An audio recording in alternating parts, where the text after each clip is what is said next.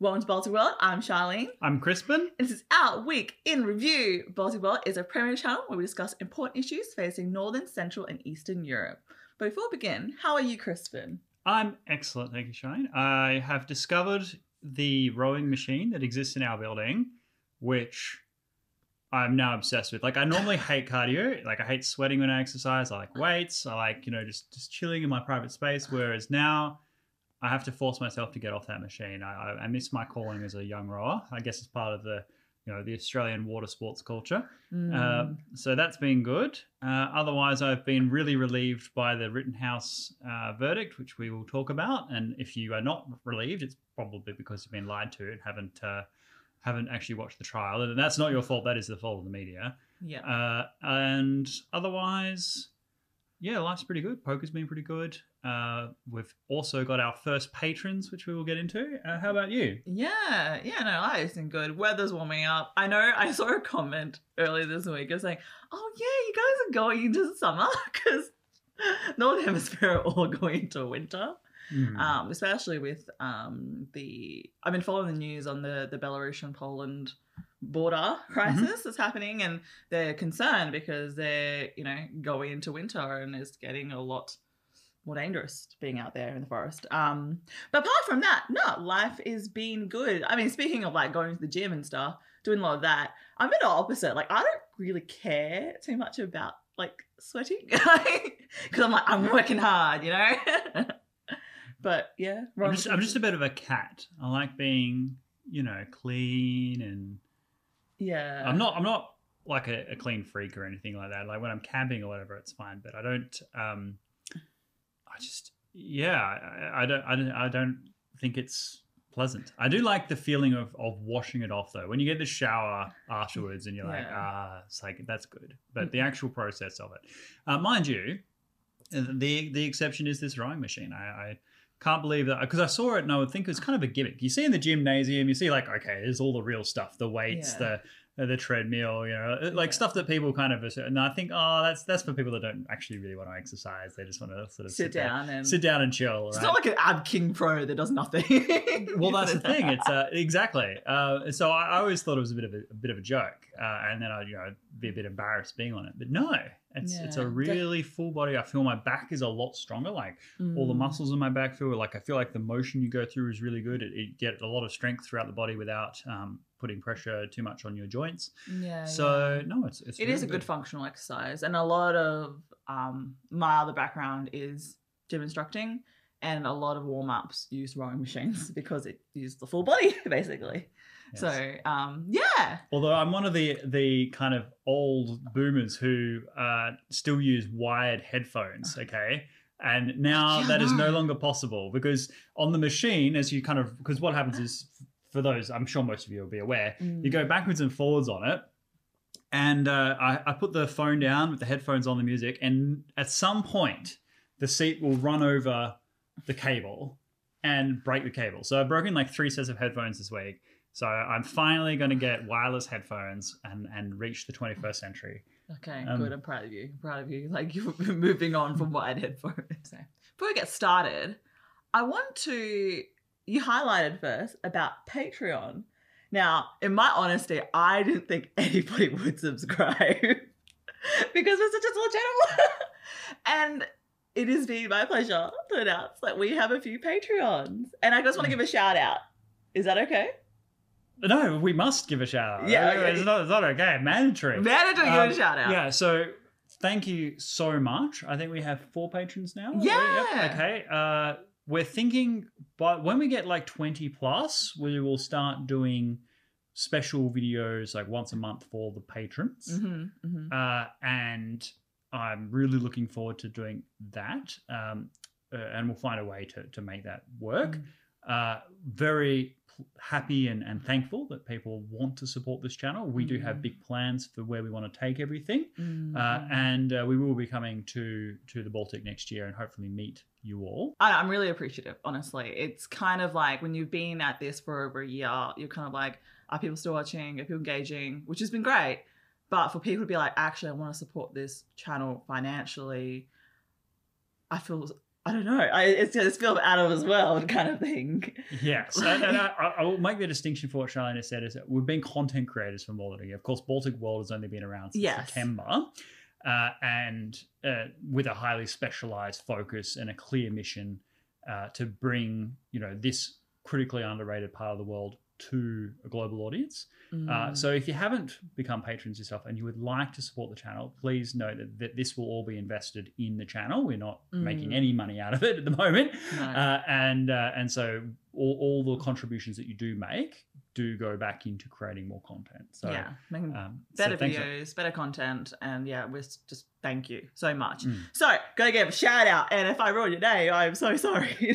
Yep, first ever guys. Yep, uh, Daito Main, Daito Main, Daito Man. Yeah, thank you very much. thank you.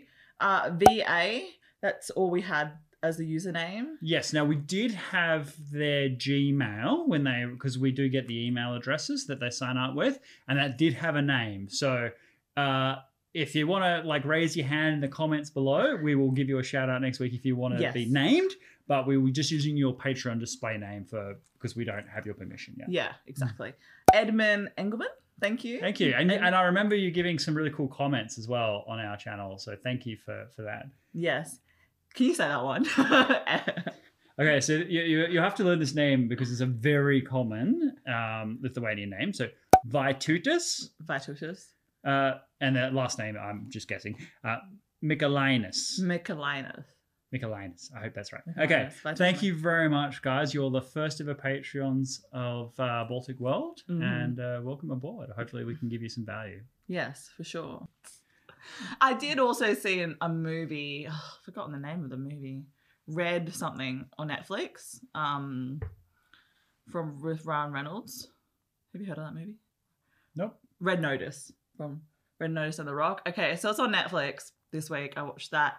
And it was okay. Again, I think you've ruined me a being like 90s cultured as I was looking for different character development. But there's one female um, character in there. And for those who, who know what the movie's about, um, won't spoil it. But again, no pro- no progression. She's hot. She can do everything and anything. She just turns up. They the two main characters struggle to go do this, and then she just freaking turns up. It's like so easy. uh, I was like, no, and yeah, and other towards other people, like, it's a great movie. It's so funny, ha ha ha. But it's like, but there's no development. But a lot of punching. So I mean, whatever. Like. Yeah, I mean, not not every film needs to be like of highbrow quality. Some of them can just be good popcorn films. I saw this film uh, Ah. with Milla Jovovich recently. It was like a monster hunter film at the cinema, and honestly, like Monster there is nothing in that film that makes any sense, and it, the whole thing is completely ridiculous. But I enjoyed it, right? Like I, I was like, I want to see some monster fights and there was and i was satisfied with that because it met my expectations where where things go wrong is when things are marketed as like you know the second coming and uh Mm. and turn out to be another rule by committee hollywood virtue signal if you think of all the the elements that needs to be in a modern hollywood blockbuster in order for it to get Mm. funding one is not offending the chinese so if you take that away Yeah. well, that opens up new storytelling possibilities. Mm. Then there is going to be the whole get work go broke kind of thing. So Yeah. people will start to realize, particularly in an environment where, um, you know, cinemas are not doing very well, where everything there's a hyper competitive market and streaming services and so forth, that you will end up potentially um, going, okay, how about we give fans what they actually want? And that, that will Mm. open another element. We see that already with the new Ghostbusters film. I haven't seen it.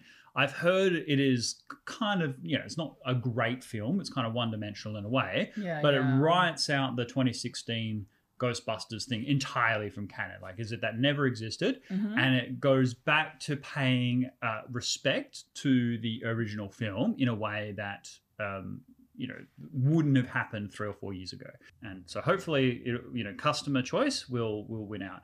Uh, it was delayed for a while because Disney sort of took over everything. They bought Fox. They, you know, Universal Studios isn't a major competitor really. Mm. So it was really run by their private political agendas. But as um, the money drifts elsewhere to other centers of power, um, Mm. then they're going to have to start doing what the market wants, and that's thankfully people Mm. still know what's good and bad as a rule. Yeah, yeah. I mean, okay, give and take. Like, I didn't expect much from the movie. So Mm. if you look at face value and it's meant to be comedy and action, I guess they fulfilled those two buckets. And if that's what the movie just wants to do, that's it. So, yeah, I just. I don't know. I, I, I they, they're such big names. I would have thought they, they're actors picking their movies better. But um, Well, the next thing that I've gotten slightly excited about is next year, Paramount Plus are releasing, apparently, I saw a teaser trailer for it the other day, a Halo television series, uh, which I know that when The Lord of the Rings first came out, the series had finished. Um, there were, Microsoft wanted to start a Halo television show. And the thing that they did in their, their sort of press releases, we want someone as committed to the Halo universe as Peter Jackson was for Tolkien's Lord of the Rings. Mm. And who did they go to? They went to Peter Jackson. They're like, okay, we'll give you 150 million US, which is a lot of money back then, to make a Halo movie to kick us off in this world. Mm. Uh, and I can't remember exactly the reason why it wasn't made. I think uh, there was there was some behind the scenes issues, uh, and also I think Peter Jackson had difficulty trying to make the Master Chief the main character. So for those that are unfamiliar with the Halo franchise, Halo is of course a series of computer games released by Microsoft, and there is this Master Chief who's always in a suit of armor, like head to toe. You Mm. never see his face in any of the series, and he's called the Master Chief, and he's a so-called Spartan, right? Like a warrior who, who as a one-man show, goes and blasts away the, the Covenant and the Flood, right? Um, and uh, they're like, okay, how do we make this main character compelling if he's basically RoboCop, right? Like he's just you know thing the whole time, uh, and I think that was a big factor in why Peter Jackson opted not to do it. Um, he was trying to like because he, he had a certain standard he wanted to meet. Yeah. I, I think with the 20 years of CGI and computer graphics and things that have happened since then, that is more possible to do. You can you can develop the character in a different sort of way using graphics that will help humanize that that individual. Um, and uh, also the other characters, the AI characters, the other you can actually really make them come alive as well. Mm. So you can make that world real. But I would love to see a show based around, you know, Halo, the Covenant, the Flood, like you know, the the rings. Um, so as a, as an epic sci-fi Star Wars type film, um, I hope, I hope it's good.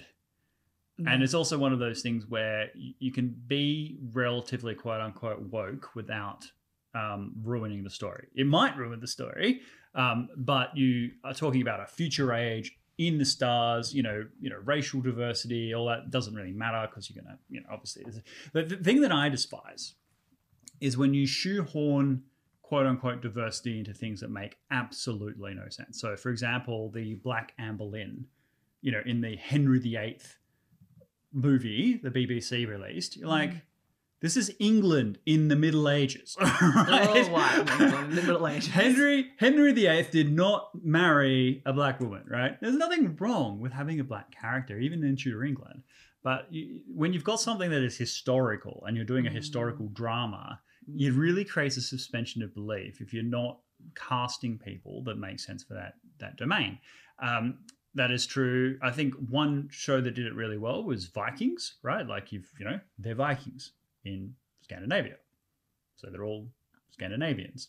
That makes sense, right? Then they introduced like these shield maidens and things like that, which don't have a huge historical basis, but uh, but still, like by and large, it was faithful to that period. Mm. Uh, and so that really uh, adds to the immersion and, and the value. There's, so there's nothing wrong with diversity when it makes sense. And I think science fiction is the best domain for wokeism in the Mhm. sense of like, uh, and, I, I don't want to use the word woke, let's just say diversity, um, because wokeism it sort of implies a virtue signal, which I don't like.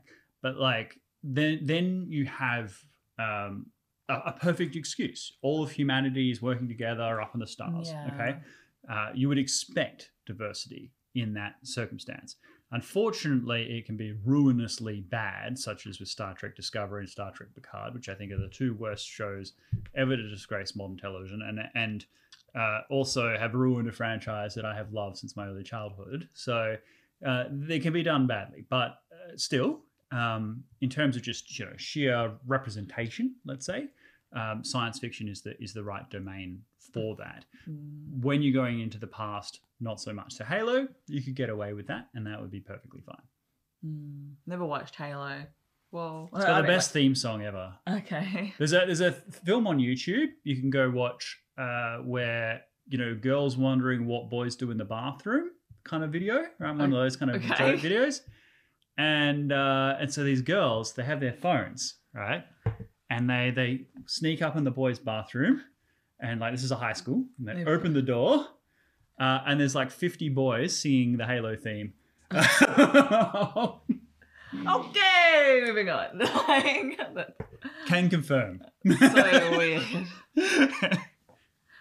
Oh, okay. Well, let's actually move on to what actually happened this week. So, Rittenhouse, that's his last name. Rittenhouse. Kyle Rittenhouse. Kyle Rittenhouse. Now, I haven't really been following US politics for very long because I think when Biden took over, It got very boring. It got very boring, and the news never really covered it. Um, but one thing they did cover was Black Lives Matter, and Carl Rittenhouse has been found innocent, not charged, Not guilty. not, guilty, Yeah. not not charged, not Charged, guilty. but not guilty. Yeah. Yes, that that way, not guilty. That's what the trial's for. No, no.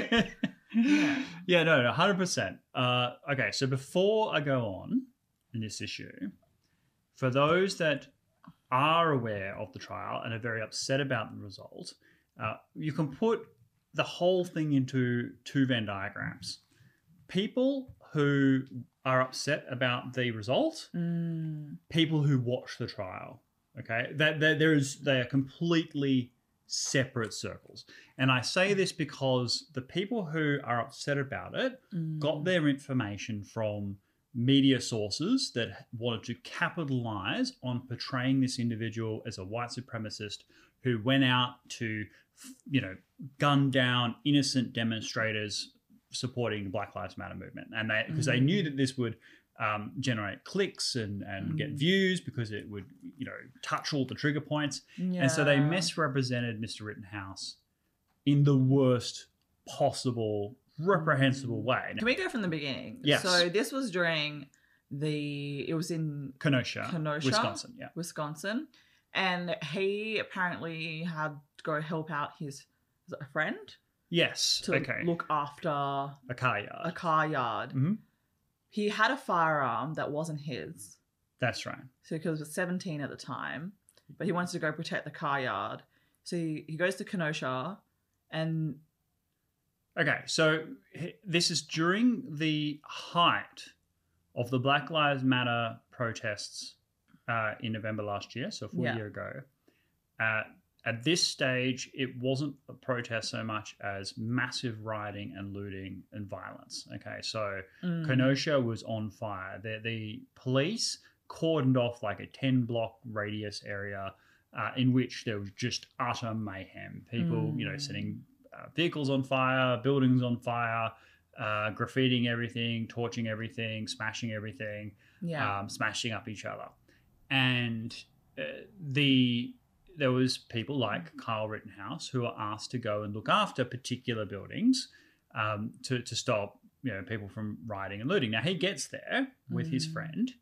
Uh, he hands over his body armor because he's like, "What I'm going to do?" He, he wants to be a nurse. That's his life goal. I don't think he'll ever get that, but he was um, he wanted to be a nurse, and uh, so he had a firearm, which he Mm. was legally allowed to have. This is something one of the many things that are misrepresented. He was legally allowed to have. That Mm. charge was struck out by the judge, um, and he went around Kenosha cleaning up graffiti. This videos of him for the whole day, cleaning up graffiti, um, uh, giving like medical care to people who've been Mm. hurt, like providing bandages and whatnot, uh, and uh, putting out fires. He had a fire extinguisher, Yeah. and someone would light a fire and he put it out. and put it out. So wait, so he legally could have the firearm. He could legally have the firearm, yes, because uh, the the law in Wisconsin is you can't have certain types of firearms under the age of eighteen, i.e., sawn-off shotguns, like small arms, things like that. He needs it needs to be of a certain size, it's Sure. visible, which an AR-15 is. Like he, he it met all of the um, dimensions, and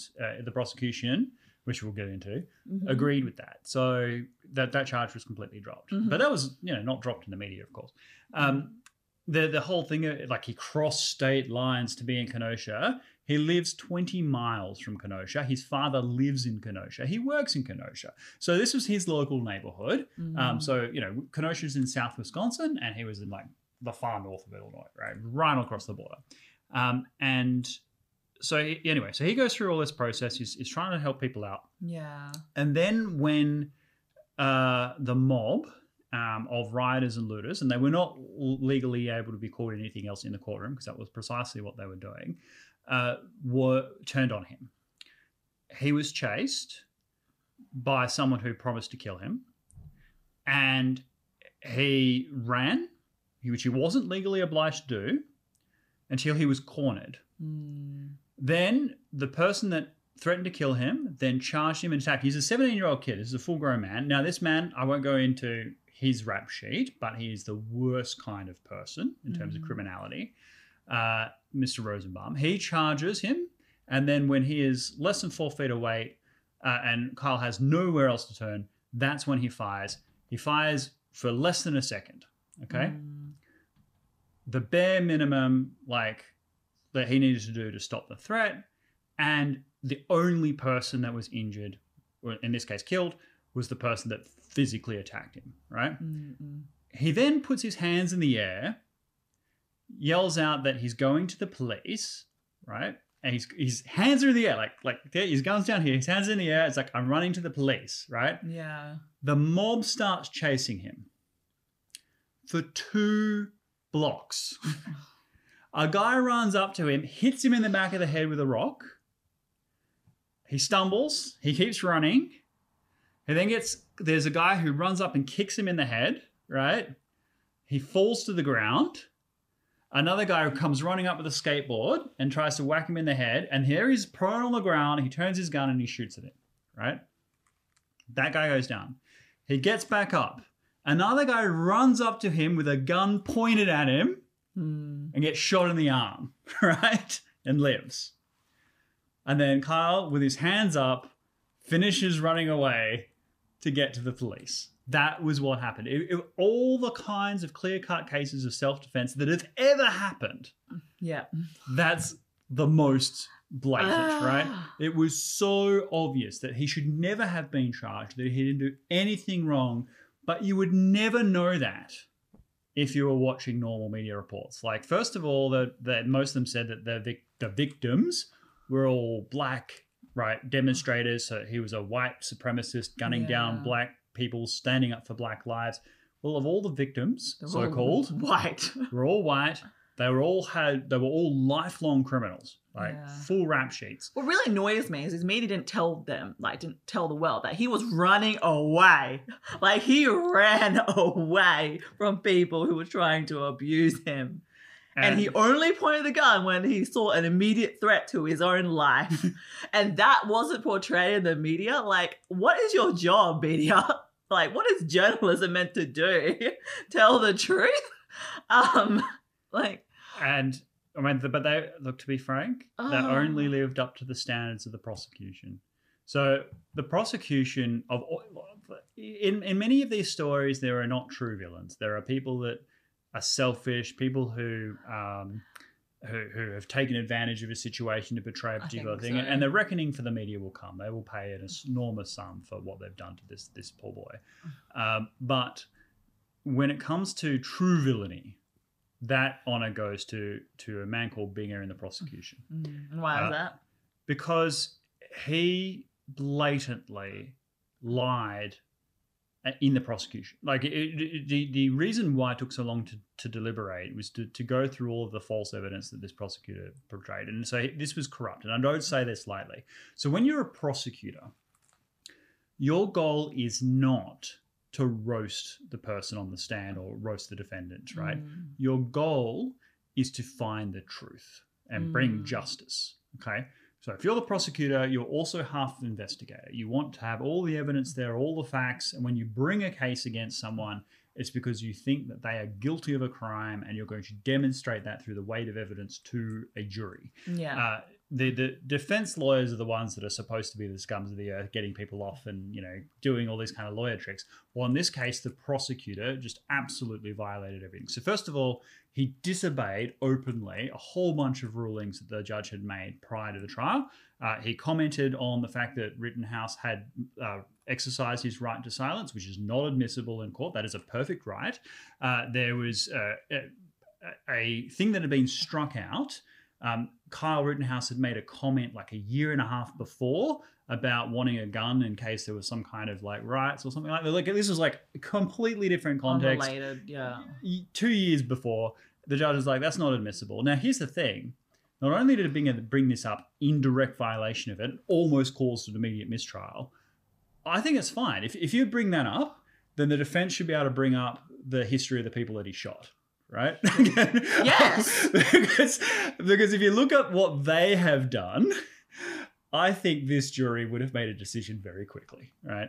Uh, so, but that was inadmissible because that, that and that's fair, It's un- right? Because it's not actually relevant to the trial. Like, was he exercising his right to self-defense? Even though these were the worst kinds of people, uh, and that any jury, if they'd heard this, like, they wouldn't even got to the end of the trial. Like, we're ready to make a verdict. Uh, the the um, it's not admissible because it's not relevant to the actions on the night. Okay, Mm. and so uh, Binger, in the in an attempt to prosecute him, really. And then you told me about the video. So how we all know this information is because there's clear footage of A, he's running away, and there's drone footage of everyone there. Yes. So if you want to see what happened, you can look it up online. It's available. What, what's supposed to happen is that the prosecution um, submits all evidence before the trial. But they Mm. said, look, five days into the trial, they said, we want to admit new evidence. We've found a video. And the judge allowed it. They're like, okay, well, this is something the jury should see. Uh, now, any evidence that is introduced to the trial must be provided to the defense for them to review first Mm. to allow them to prepare their witnesses, get their experts to look at it, all of this stuff before it reaches the jury. So the the high definition FBI footage was provided to the prosecution. The prosecution was obliged to provide that footage to the defense. What they did was that they provided a lower resolution of that footage, so you couldn't see anything. If you look at the, what was provided to the defense, it's just crazy. Okay, like it just is a blur. And the defense had no objection to showing it to the jury because they're like, we can't see anything. So, yeah, sure, whatever. Like, we have nothing to say on it because you can't see what happens, right? They introduced that footage in the high definition to the jury, and that was the first time the defense actually got to see that footage, was when it was shown in court.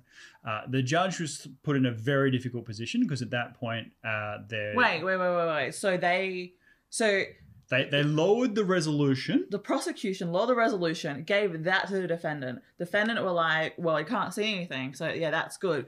But then they had the H- HQ video, Mhm. which they then that would pro- provide that to the jury. And, hundred percent. That's exactly what happened. and they were like, what is this video? We had- have never seen this video almost. Like, Exactly. it's a night and day.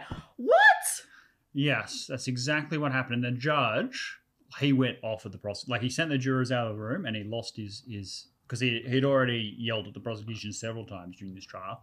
The defense immediately filed a motion for mistrial with prejudice, which means that uh, the trial is thrown out and the prosecution can't retry it. I Mm. meaning that the the prosecution did such an egregious offense that the the um, defendant walks. Now, this was That Like- part of the trial, you mean? the whole trial. Oh, the whole trial. Yeah, Okay. yeah, like the and and this there were several things that happened, including what I said before about introducing things that were totally unacceptable. Mm. Um, and the judge was just like, his his face was in his hands. He's like, okay, all right, we are where we are. We're going to get to the end of this trial.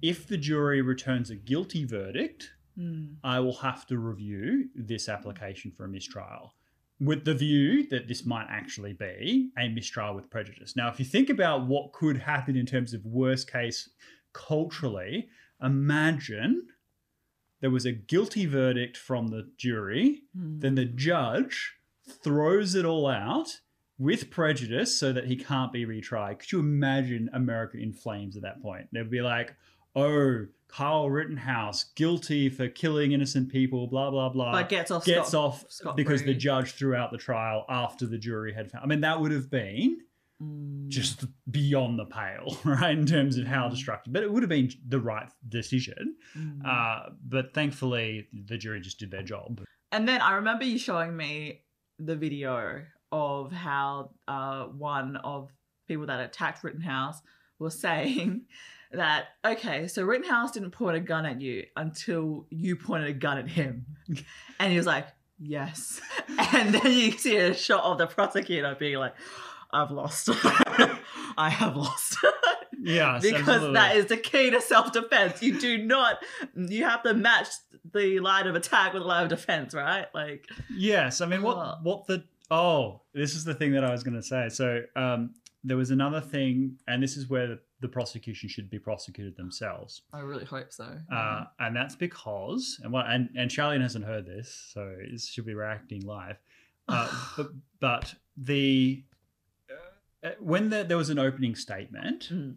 the Binger, the prosecutor, said that uh, Kyle Rittenhouse was running down these people and cornering them and shooting them. I Rosa Obama something like it's like there, there were online jokes about this. It's like if you watch the video in reverse, you can clearly see, see Kyle chasing after like all this kind of. if you want to be a reverse, um, all, all this, it's, there's some funny jokes out there. But that was, but when you're a prosecutor, what your job is is to have an opening statement that says, "Look, this is what I'm going to argue. This is the evidence you're going to see as a jury," and then tell their narrative such that you you conclude this beyond all reasonable doubt. sure. Well, early on in the trial, it was obvious that that's that whole line of logic was totally nonsense. There was no at no time did Kyle do anything to chase these people down at all. Completely the opposite. So there was a bait and switch halfway through the trial, which is not allowed, What's bait and switch? uh, where he changed it. He changed a, line of attack. He said he's not guilty for chasing these people down. Oh wow! He's chasing. he- He's guilty because of provocation. Huh? So that means that if Carl Rittenhouse was walking around pointing his gun at people, right, Mm, and then someone attacked him and he shot them, mm. he would be guilty for at least second degree murder because he had instigated a series of events that led to the violence, right? That that that you know these people apprehending a serious threat attacked him and then he shot them. You can't say self defense. So if you go up to someone with like you know a knife and threaten them, yeah. and then they get out a baseball bat and attack you, and then you stab them, that's not self defense. You've actually been the instigator of the violence, if you know what I mean, right? Yeah. So see how that works, okay? I see how that works. Right. So so this is what that he said. Now, there was no footage that showed any of that. But there was a photo that they worked on for 20 hours with quote unquote AI enhancement, right? Which made it look like he was pointing a gun at now AI enhancement is not admissible, but the way they sold it to the to the jury, uh, so to, to the court was that this was a, a still image and that this was just fixing up the pixels and stuff like that. They weren't actually changing the image. They changed the image. So, within half a day of introducing this photo, because there is a photo that maybe looks like he's pointing a gun. Well, the first problem is that his gun's in the wrong hand, right? So, Rittenhouse is right handed. Mm. Every single bit of footage, drone footage, start to finish, he's got his gun, he's got it in the ready. It's like this, right? Well, in the photo that is enhanced, he suddenly got his gun in the left hand, and he is. This was introduced as evidence by the prosecution to the jury to say he was pointing his gun at, like, it was just absurd. And then, uh, and the defense, like, once they looked at it themselves, had their own experts, they're like, okay, clearly what he has is, is, is shoulders up and his gun's pointed down. That's why his shoulders up, like clearly, and the strap is going that way. The only way it's pointed is if he's got his left hand, and it's clear as day. Like anyone could see it. It's like this is a doctored photo. The prosecution introduced a doctored bit of evidence to sway the jury. oh Um, my god! like th- th- it's just unbelievable, and and the reason Binger is doing all this is because he's like one of the pathways to political power in the United States is as a successful prosecutor. That's where Kamala Harris became vice president, for example. Uh, Can this guy go to prison? I think he should. I think he should. I think he's he's debased the profession of law. It's it's crazy. It's like you know this is would be like a DS game. You know, have you ever played Ace Attorney like on the DS? And it, you have to look at the pieces of evidence. It's in the left hand, not the right hand. Like that kind of Mm. detail that they've forged. I am so angry. I can't believe how did he graduate? Like the? Oh my gosh! because he saw that this was a trial for media, not a, not a pursuit of justice. not a pursuit of justice or truth. Like you've just Mm. lied. Like how do you live with yourself? And like this person was seventeen or eighteen now, but like, Mm. and you're bullying a child essentially, like for your career. Like really? Wow! Like you're you're a big person. Like oh my god! It's like that's crazy. Yeah. Anyway, so but so they saw that, and then what had happened to that piece of evidence? So they Well, the the um, the judge regretted allowing it to be introduced, uh, and it was discussed in closing arguments. I think the the jury did work out eventually that this was not an appropriate bit of evidence, Mm. um, and the defense was quite effective in explaining what this photo actually was. Um, and uh, but once the judge, like, because the judge had to make a ruling on whether to allow it, and he, he regretted that decision. He, he said, like, when the jury went there, he said, "Look, I kind of regret allowing that into evidence." Um, Mm. uh, because it was applied. Like the, the the prosecution brings it to the court, say, "Look, we hadn't introduced this prior prior to the, the court hearing. yeah. We need your leave to introduce this as evidence." Yeah. Uh, and as a consequence, uh, it was introduced because the judge gave leave. I think the judge was trying also to be extra fair to the prosecution because he had gone off at them several times for breaching the rules in his rulings, and he wanted to make it look like he wasn't out to get Get them. Yeah. get them or to to advocate for the defendant. That so he probably made a decision that he wouldn't have made normally and Mm. after the fact he's like "Ugh, where uh, this is ugly so he knew that um, if the jury returned a guilty verdict this whole this was going to get messy because Mm. there were so many appealable um, questions and the and the debate over mistrial was already tendered to the court so uh, Mm. thankfully uh, justice was done um, none of that really matters now he's is free uh, and hopefully he he gets restitution for all the wrongs done to him. But if you're at home, if you're upset that Rittenhouse was uh, found not guilty, please note that this is not about Black Lives Matter. This is not about uh, you know whether or not uh, the justice system favors a particular demographic of people or not. Uh, this is purely about the facts of this case, and if you watch the trial, it would be impossible for Mm. a reasonable person to find this this young boy guilty when he did everything possible. And I say this as someone who, if I was in his shoes, and I, and I, and I say this with some embarrassment and humility, if I was in his shoes, I would not have been able to act with the restraint and respect for human life that he showed. He, he did everything possible to avoid violence. He did things that he didn't have to do. Yeah, he didn't have to run away. Yeah, he's Like- not. He had just as much right to be there as anybody else. Uh, he did everything possible, and it was only when he was cornered, and there was no other possibility, no other option, that he uh, defended himself, and only against the people that were in the, the hair's breadth of, Mm. of doing him serious harm. So, kudos to to his presence of mind. It does really there. speak to a bigger message of the media and the role of the media in these kind of situations. Mm. Uh, of just, I don't know. Like, I already didn't trust the media. Now I really don't like the media. I can despise the media. Can they just get lost? like, Well, that's why we have Baltic World, a trusted news source that you can absolutely rely on to bring the faithful, balanced viewpoints on major issues affecting uh, Northern, Central, and Eastern Europe. good call. Good call. I love how you should diffuse the situation. Okay, maybe we should move on. Yeah, yeah.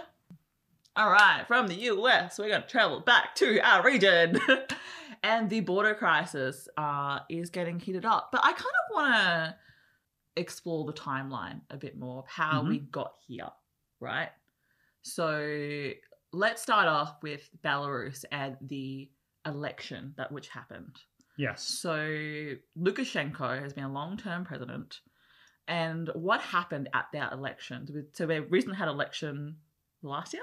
Yes. So uh, Lukashenko is, is, I think, like March last year. Um, Lukashenko has been in power since 1994, uh, the longest serving of any leader in Mm. Europe. And most people in Belarus can only remember a time when Lukashenko was in charge. Lukashenko refers to himself as Putin's little brother. I don't think that Putin ever refers to him that way. Uh, but uh, he sees that Belarus as being an acolyte of the Russian Federation Mhm. and his uh, role as leader as being essential to the stability of the country. Now, people can laugh and criticize at that. Uh, to be fair to that argument, though, we have seen instances across the Middle East and elsewhere where strongmen have been removed and the consequence has not been democratic peace but violence and civil war.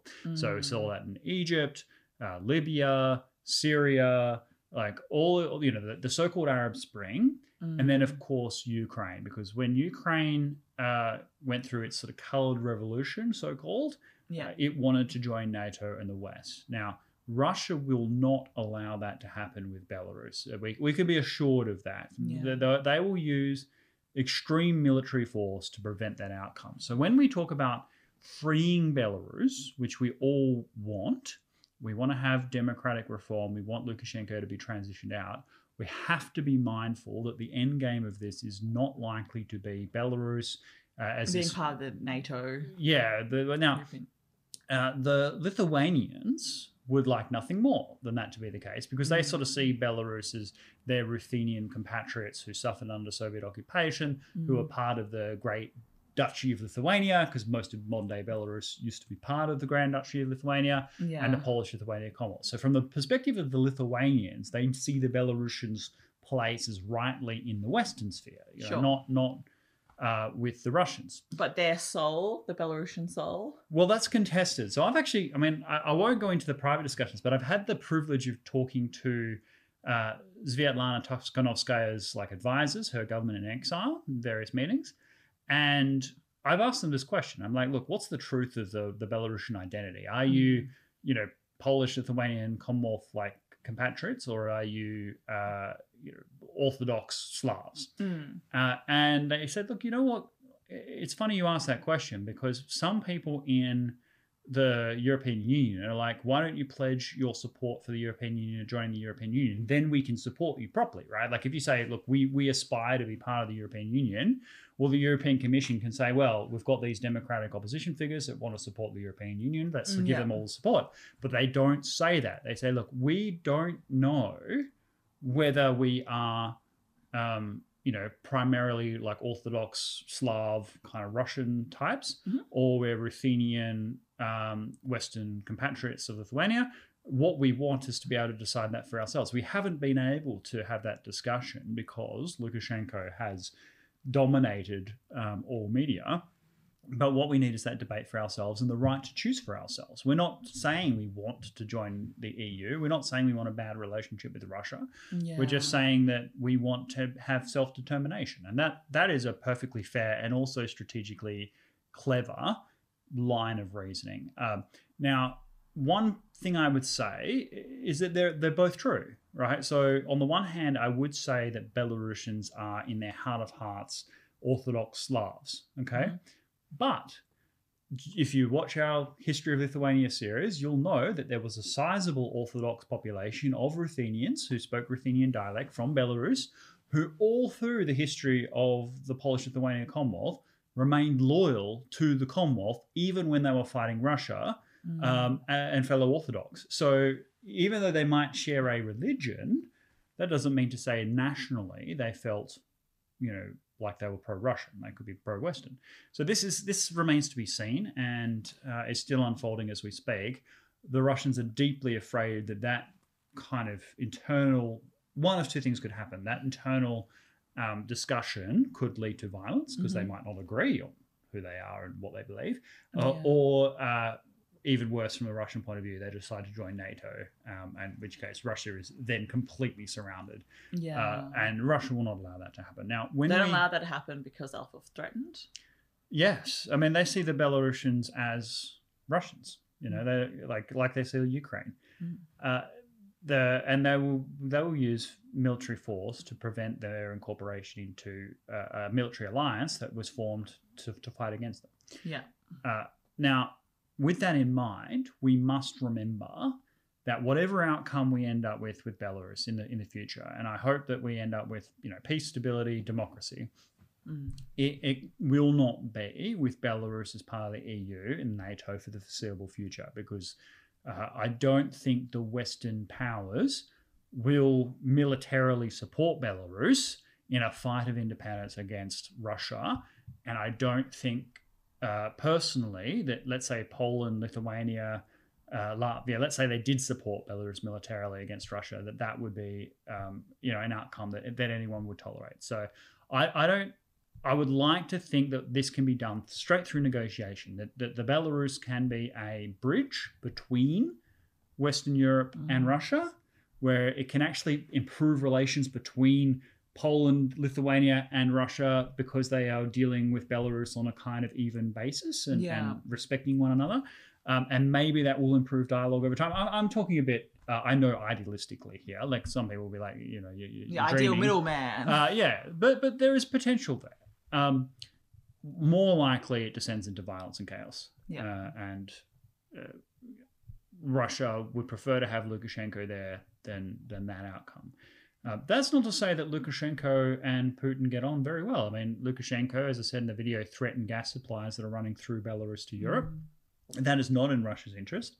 Uh, Russia doesn't want Lukashenko to be a loose cannon. They want him to sit there quietly and, and do whatever Moscow wants. Mm. Uh, and also, Lukashenko is getting to the end of his life. Really, he's an older man, uh, and so there will be a transition just by you know natural forces, and uh, that is something that the Russians have to think about. I mean, if if there is a power vacuum, then power will flood to the opposition. They're they're unified. They've got a clear government in exile. Uh, there's a, a popular support for them. Um, the KGB in Belarus uh, are, you know, are basically ruled by fear. That's that's inherently unstable. So there will come a point where there is a reckoning in Belarus, whether uh, Russia wants it or not, Mhm. and so they should be thinking about a transition for Lukashenko. So yeah, Yeah. I just want to pare it back. Mhm. I think you're deep diving into something. I'm just thinking, Yeah, yeah. like, to the person that doesn't know about the election that happened last year, it was contested because apparently it wasn't a fair election at all. well, uh, look, anyone who's been in power since 1994, right? Like they, Did the opposition lose that bad? they, they did not lose. I mean, that, it was a stolen election, clearly, right? Like there was no uh, independent observers the ballot counting. The, the, the media was totally controlled. Opposition figures were being uh, barred from from running. They were being Mm. arrested. This is this isn't a free and fair election by any standard that we would know in the West. But even so, uh, it's pretty clear that the opposition would have done a lot better than the results indicated. Um, so there was obviously some kind of Yeah. corruption there. and then that happened, and then there was a bunch of sanctions put on Yes, Belarus, you know, and places like Lithuania spoke up about um, having free and fair elections. Mhm. Uh, and they, um, who's the opposition leader? Svetlana Tikhanovskaya. Her Yeah. husband had been arrested by um, Lukashenko. Yes, Has been in prison. Uh, and so she, she's kind of become the, the main figure now. yes, and then she left because she had to. Yeah, she's Right. in uh, Lithuania. yes, she's in Lithuania as well. Um, so then there's that. So then Belarus is kind of annoyed, well, Lukashenko's annoyed that all these sanctions are on their country, and then that's kind of what motivated him to start this refugee crisis. Yeah, so I, I, have a lot of time for Dr. Lorenz, a Polish analyst uh, at the Polish Institute of National Affairs, and he put um, he he put Lukashenko's motive down to, to three main issues: one, sanctions relief; Mm, two, the uh, recognition of him and his regime, Lukashenko, uh, and three, taking revenge on those that are harboring the opposition.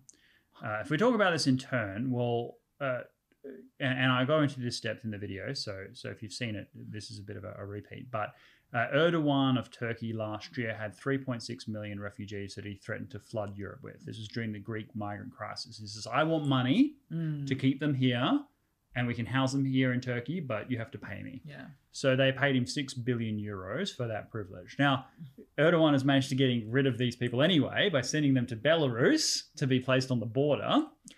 Uh, so, So he's taken the money from Europe. Now he's trying to flood Europe with these migrants anyway, but just via Belarus. And the Russians, uh, via Foreign Minister Lavrov, have come out and said, "Why don't you pay off uh, uh, Lukashenko as well?"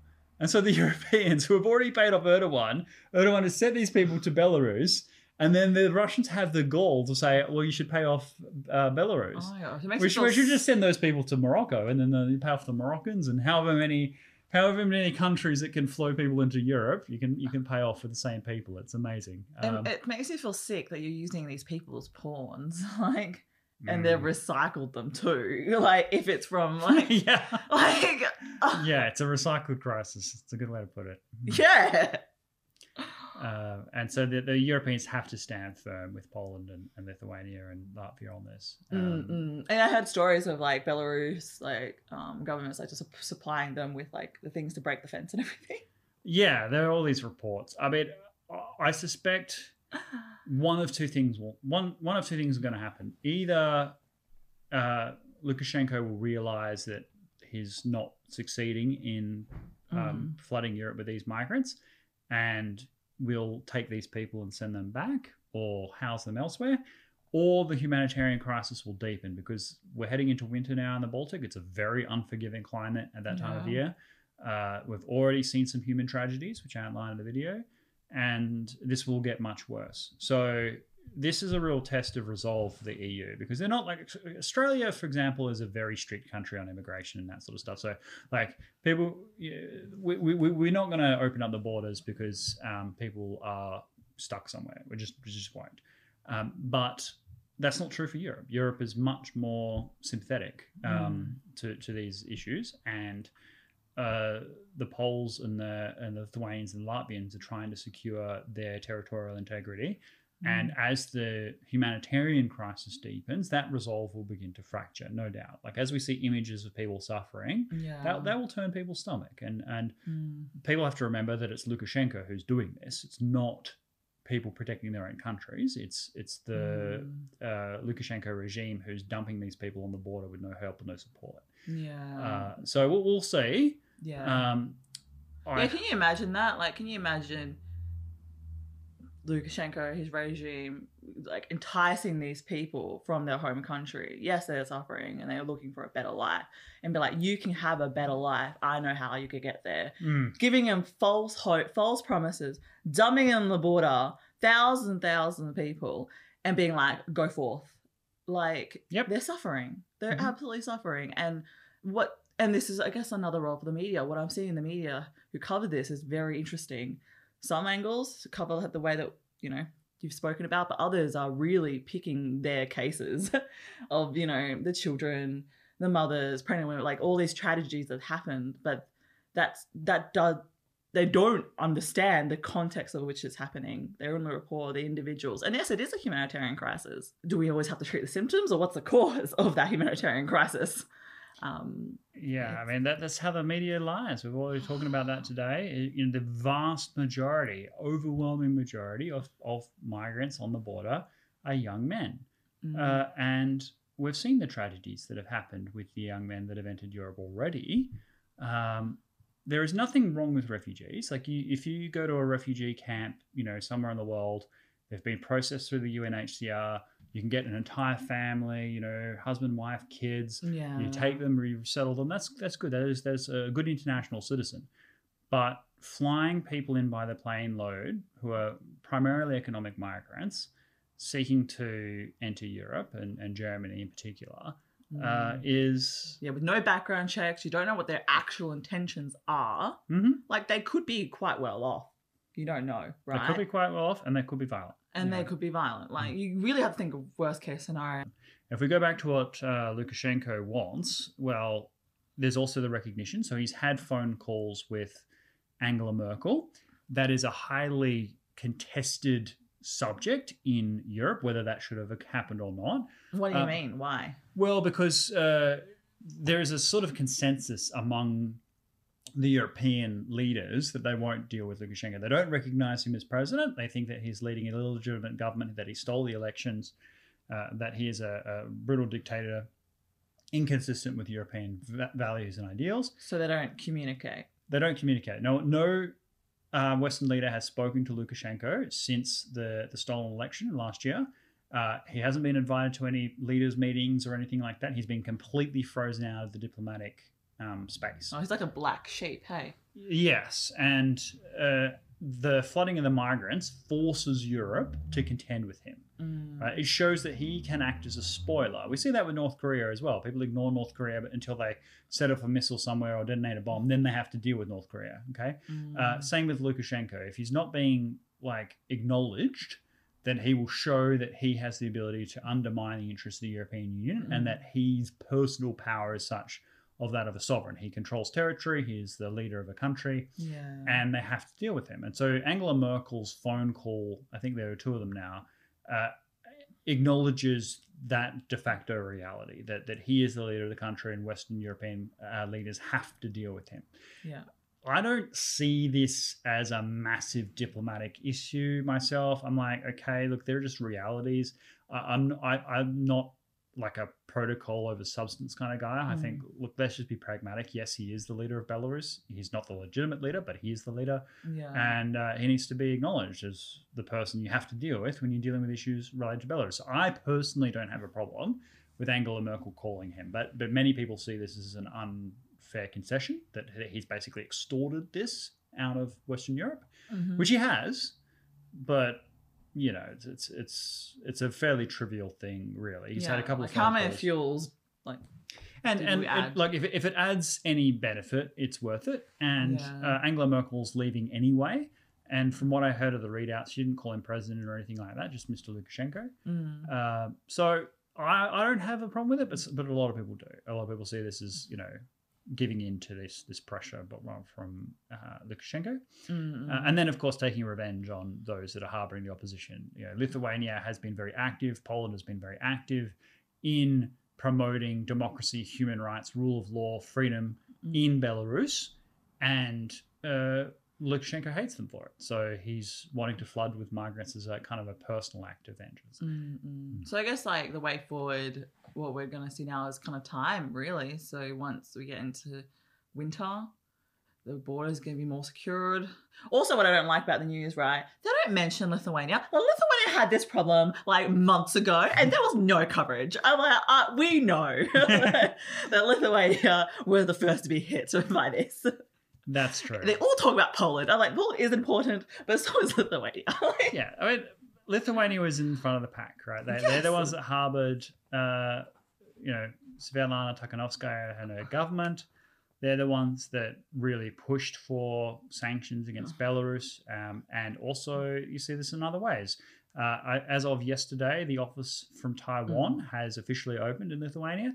Um, so they're the ones that have been like the leading lights, but you know, Poland has its own fight within the EU. You mentioned about the judiciary and things like that. So this is another, uh, you know, you can kind of group these countries. And so Baltic World uh, as a channel is quite lucky in that uh, the kind of outlook and interests of these countries are generally aligned. I mean, I, I know you know there are issues between Lithuania and Poland and so on, but uh, the the broader like thing within the EU, within the wider world, um, is kind of aligned, and and I and thankfully kind of aligned with my own view as well. Mm. Uh, so it, it's it's good from from our parochial channel perspective um, that these things are happening sort of together. Yeah. So I do wonder. So way forward, like, is it just time? We just wait to see, like, the EU would has made the decision not to fund or not to pay um pay out this Lukashenko. I think At the moment, at the yeah. moment. And I, I think with the securitization of the border, uh, the fact that Poland has shown itself to be serious in pushing people back, Mm. that is contested within the European Commission. There is a, a person who came out who said that they're uncomfortable with the pushback rules. That that does go counter to kind of EU tradition and law. Mm. Uh, however, the Poles are absolutely right. They need to do this because these people are not genuine refugees. They're They're being- it's a manufactured artificial crisis. yeah. Uh, so so long as there is solidarity around that, then re- resolve will hold. Hopefully, uh, the and, and you, they need to wait this out. They need they need to recognize it's going to get worse before it gets better, Sure. and in doing so, um, it'll deter this happening in the future. Uh, so that that's necessary. There's another angle to this that remains to be seen. There has been a mass of arms buildup in um, by the Russians in Yelnya, uh, east of Belarus. The Americans are concerned not so much that they're going to Belarus, but that they Mm. might create a land corridor, attempt to create a land corridor between Russia and Crimea, um, uh, i.e., invade eastern Ukraine. Yeah. Now, I don't know how serious that is, uh, but that would be a way that Russia could escalate the crisis. Another issue is whether uh, NATO Article 4 is invoked. So, Poland's uh, prime minister has been in consultation with Lithuania and Latvia as to Mm. whether or not to formally invoke the NATO Charter. If they do that, that, that binds the other NATO countries to send support to further securitize the border. Mm. I think that would happen if one of two things happened. The, the level of military uh, kind of exercises between Belarus and Russia increases. So Yeah. there've already been paratrooper exercises and things like that. If that if that dramatically scales up, Mhm. then Poland and Lithuania will apprehend a military threat and they'll, they'll invoke Article 4. Um, or if uh, there is a crisis in Ukraine, Yeah. um, they will invoke Article 4. Or if the um, migrants are provided with more serious weapons. So at the moment, they're using projectiles and bottles and things like that, you know, injuring police. If they suddenly find themselves with, with guns Yeah. Um, and, and are storming across the border, then uh, Lithuania, Poland, Latvia, that they'll invoke NATO support. Mm, mm, yes. I don't, I don't want to bad bait make a bad joke. I'm like, I'm like, make sure you capture them running away. yes. Okay. uh, well, we will definitely be covering this story as as it unfolds. Um, yeah. So stay stay tuned for that. yeah, for sure. I think there's anything else to talk about. Are we good? Uh, well, we were going to talk about men's health. Um, I, I just remembered that we'll do that next next week. Oh Uh, yeah, we wanted uh, to recognize um International De- um International Men's Day. Yes. Yeah. Charlene sent me an article that uh, I've been having difficulty with, uh, and, and so we'll, we'll discuss that. I next realize time. how lefty it is. That's why. um, yeah.